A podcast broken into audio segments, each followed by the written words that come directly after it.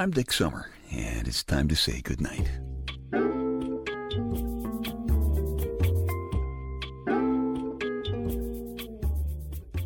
This is a quiet place to rest your head, a safe place to hide a hurting heart, a gentle place to fall. We just call this place goodnight.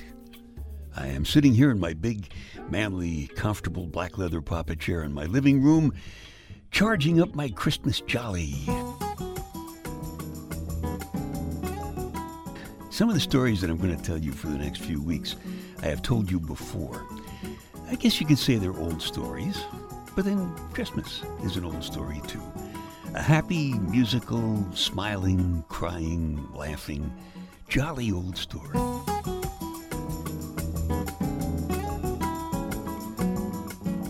You know, Christmas stories. I love them. Lots of stories about Christmas in my book, Staying Happy, Healthy, and Hot, available at Amazon, which is a shameless plug.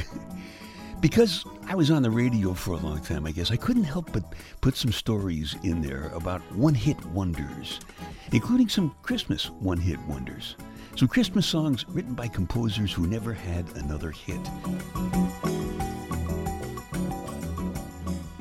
I have one of my favorite Christmas songs coming along in just a few minutes. It is by my son Dave, who is both a musician and a computer programmer. Radio and baseball both love statistics, and I love them both. I batted 1,000 one year. I never let the guys forget it. The only time I got up to hit that season, I hit a screaming line drive over short. So I was the league's one-hit wonder that year. It's just a fun thing for me, but think about how having a big hit, but only one hit ever, must be for some people, like Gene Chandler. Even changed his name legally to the Duke of Earl, and he never had another hit. Think of the terrible frustration the singing nun must have felt. She left the convent to chase a musical career, and she never had another hit. How about the lawyer by the name of Francis Key? Couldn't sleep one night, so he composed his one hit, The Star-Spangled Banner. How about Mildred and Patty Hill? Their one song was Happy Birthday to You. It became one of the three most popular songs in the English language. The other two are Auld Lang Syne and For He's a Jolly Good Fellow. It's a simple songs, but for my money, the biggest number one hit of all time was a song that was written by an organist and a priest. Joseph Mohr was the priest. Franz Gruber was the organist. I guess I'm a little bit biased because my dad was a church organist. So I know how busy Franz Gruber must have been about this time of year, training his choir for Christmas. It's a really big deal. My dad used to double the usual choir rehearsal schedules, and then some nights he'd go to the church and practice by himself. I was just a little kid then, but he took me with him sometimes, and I loved that. My mom had knit him a soft black sweater to wear because the church wasn't heated at night and it was cold. It was a big church. In fact, it's a cathedral now. He brought a flashlight with him because it was totally dark in there, except for that candle that they always keep lit up there by the altar. And there was always a slight trace of incense in that cold, dark air. The church was big enough to hold thousands of people. But those nights before Christmas, it was just Dad and me. Not the kind of thing you forget. And Dad loved playing Bach's Toccata and Fugue on that big old 5-keyboard organ. And most of all, he loved hitting that low note on the pedals. You know, the thing goes, da-da-da, da-da-da-da-da, bomb.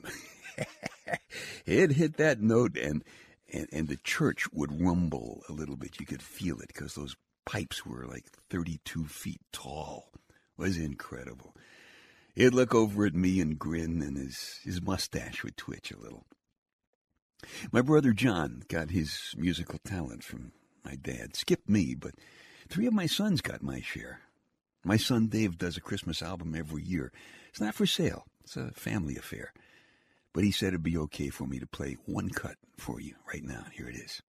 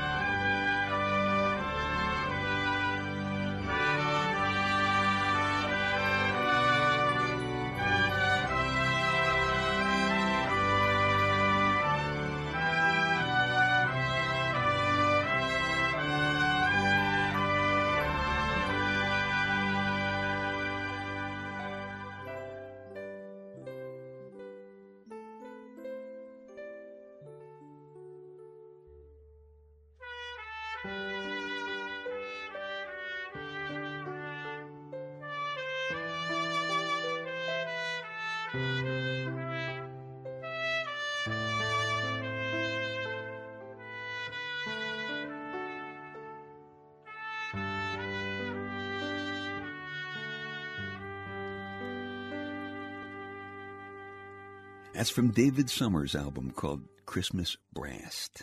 And yes, one guy played all those instruments. A little proud of him. He called my dad Gross Pop. I think Gross Pop would be pleased and proud. In fact, I'll bet his little mustache would twitch. But we were talking about another long-ago organist by the name of Franz Gruber a few minutes ago. It seems that after all of that long, hard work preparing the choir for that big Christmas Eve night, a little mouse got into the organ and ruined it by chewing through the bellows, so you couldn't use it. And without the organ, the choir couldn't sing all that complicated music. So Father Moore, who is the pastor, sat down and he wrote a little poem. And Franz Gruber, the organist, composed the music for their one-hit wonder. Franz Gruber played it on the guitar, and the choir had no trouble singing along. It was so simple. It was Silent Night.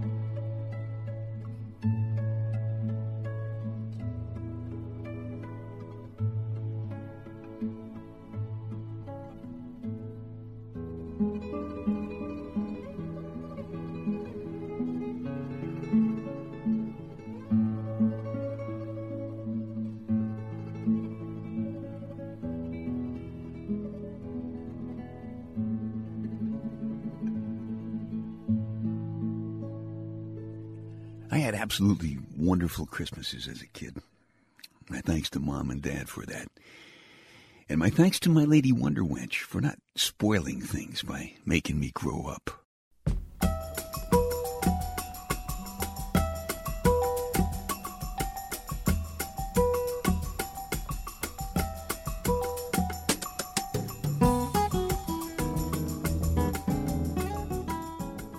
More than likely, you know the story of how Clement Moore wrote A Visit from St. Nicholas, and that's actually where we got most of our ideas about what Santa Claus ought to be like. Well, Clement Moore wrote The Visit from St. Nicholas for his kids. He didn't want to have it published because, frankly, Clement Moore was a stuffy professor of Greek literature, and he was afraid the other stuffy professors would laugh at him. But his wife liked it a lot. She started sending it around to a lot of friends, and eventually she got it published. And our version of Santa Claus was born. And 'twas the night before Christmas, and all through the house, not a creature was stirring, not even a mouse. But that was not the case at my place the other night. The other night I had to confront in battle a little furry monster. I called it the Battle of the Bathroom, and it started exactly at 4:18 a.m., which I know because I caught a quick glimpse of the numbers on the digital clock on the nightstand when I hit the wall.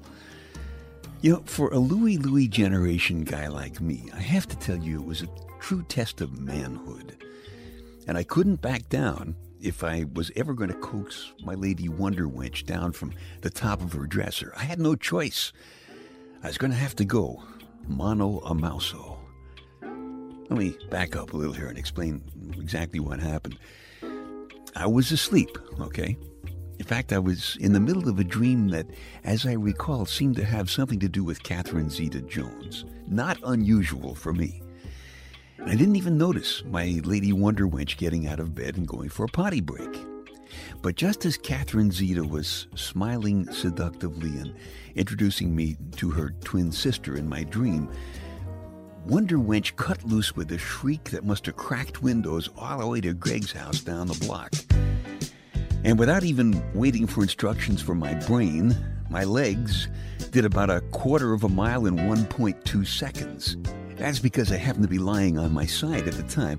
And then in the process, somehow, one of my feet hit the floor, which, of course, caused me to run right into Mr. Wall.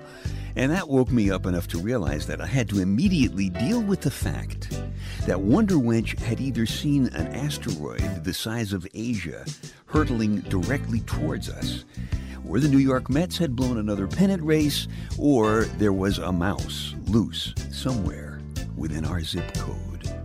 And I didn't have too long to think about it either, because the bathroom door slammed and a pink streak flashed into the bedroom and up onto a chair, and it was pretty obvious that Ms. Wench was considering climbing up to an even safer position on top of her dresser. Now, as a Louie Louie generation guy, I've been around long enough to know that trying to calm a woman down with words while she is trying to climb up on her dresser is not only not going to work, but it's like trying to put out a kitchen fire with a can of gasoline. So it was obviously time for action. I was going to have to go head to jaws with the mouse. Mano a mouso. Me against Mickey. And it wasn't going to be a catch and release either, because Ms. Wench was calling quite enthusiastically for a scalp. Mickey had to go down. All right, so I quickly slipped on my slippers and I pulled on some shorts to protect my most vulnerable parts from possible retaliation on the part of the mouse. I grabbed my baseball glove from the top of the closet and I went on attack. I opened the bathroom door just a crack so that he couldn't come running out and up my leg, and there he was. He was about 2 inches long, probably weighed in at maybe 3 or 4 ounces, and he was trying to hide behind the bathroom scale. I could see his two malevolent red eyes gleaming at me, fangs bared, tail thrashing back and forth in anticipation of the battle. My plan was to distract him by talking to him while my baseball glove hand sneaked around behind him for the grab, and things were going well. I was bent down just a couple of feet from the snarling monster, and my baseball glove was just inches away from the catch, and he jumped vertically right up in the air, a good 2 feet, right in my face. He was going on attack. So I did a quick retreat, and I tripped over the spare toilet paper holder, and I landed on my fanny. And the mouse countered by jumping behind a wicker laundry basket. So I got up, and I slowly and carefully pulled the basket away from the wall, and I could see him lurking, looking up at me.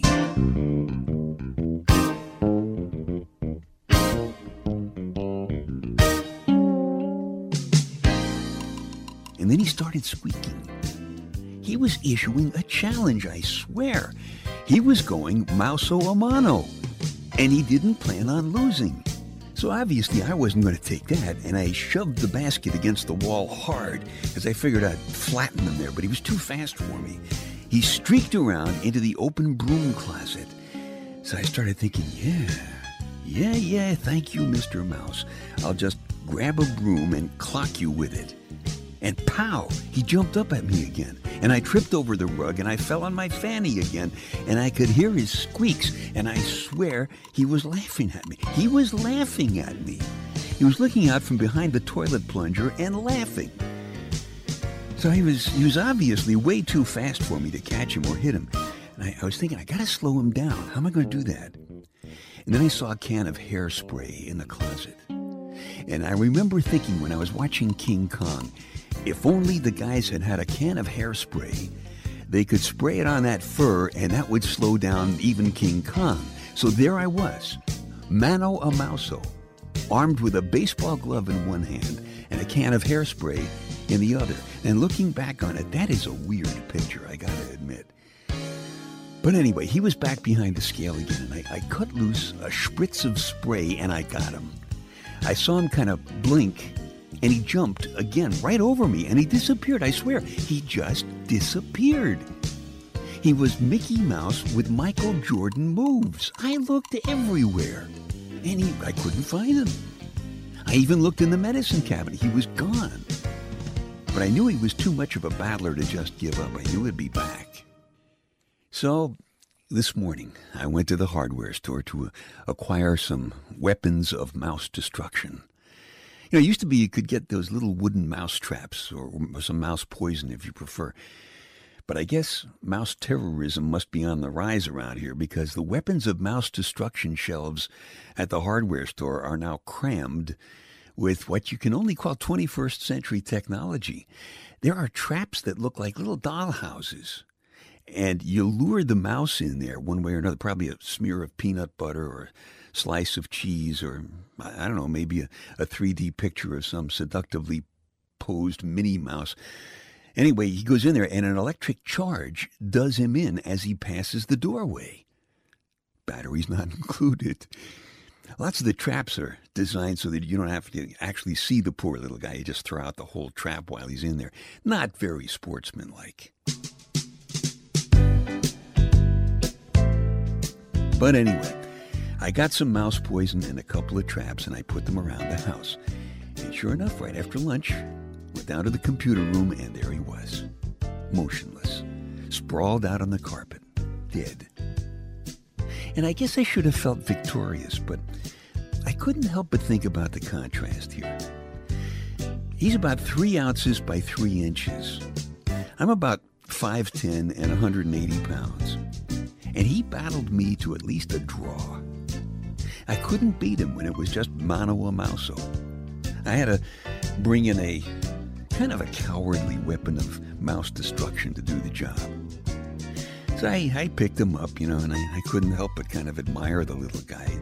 He had guts. I had poison. He was jumping 10 times his body size. I was falling on my fanny. He was squeaky laughing, and I was saying very naughty words. Furthermore, he was by far the best groomed dead mouse I ever saw, with all that hairspray. I know. I didn't have much choice. If I was going to pry my lady wonder wench off the dresser, I had to go mano a mano. But I kept thinking about when I was a kid, you know, how much fun I had with Hickory Dickory Dock. The mouse ran up the clock. And how I always used to tell our kids about 'Twas the Night Before Christmas. And all through the house, not a creature was stirring, not even a mouse. And a long time ago, when television sets had rabbit ears, they also had those little mouse ears that Annette Funicello used to wear on her head. And everybody sang M-I-C, see you again tomorrow, K-E-Y. Why? Because we like you. M-O-U-S-E.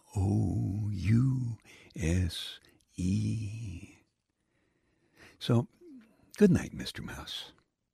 You did good. You didn't beat me, but I really didn't beat you either. Your mom would be proud of you. I'm proud of you. You did good.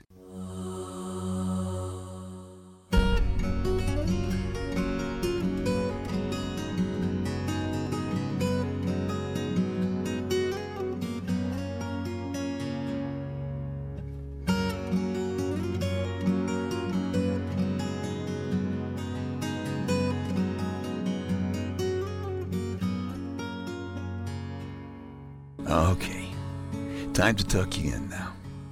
I'm Dick Summer, and I hope you'll come back soon for a gentle place to fall. Quiet place to rest your head. Safe place to hide a hurting heart. Nice and easy now. Couple of deep breaths, come on. There you go. Just one more. That's better. All the way to sleep.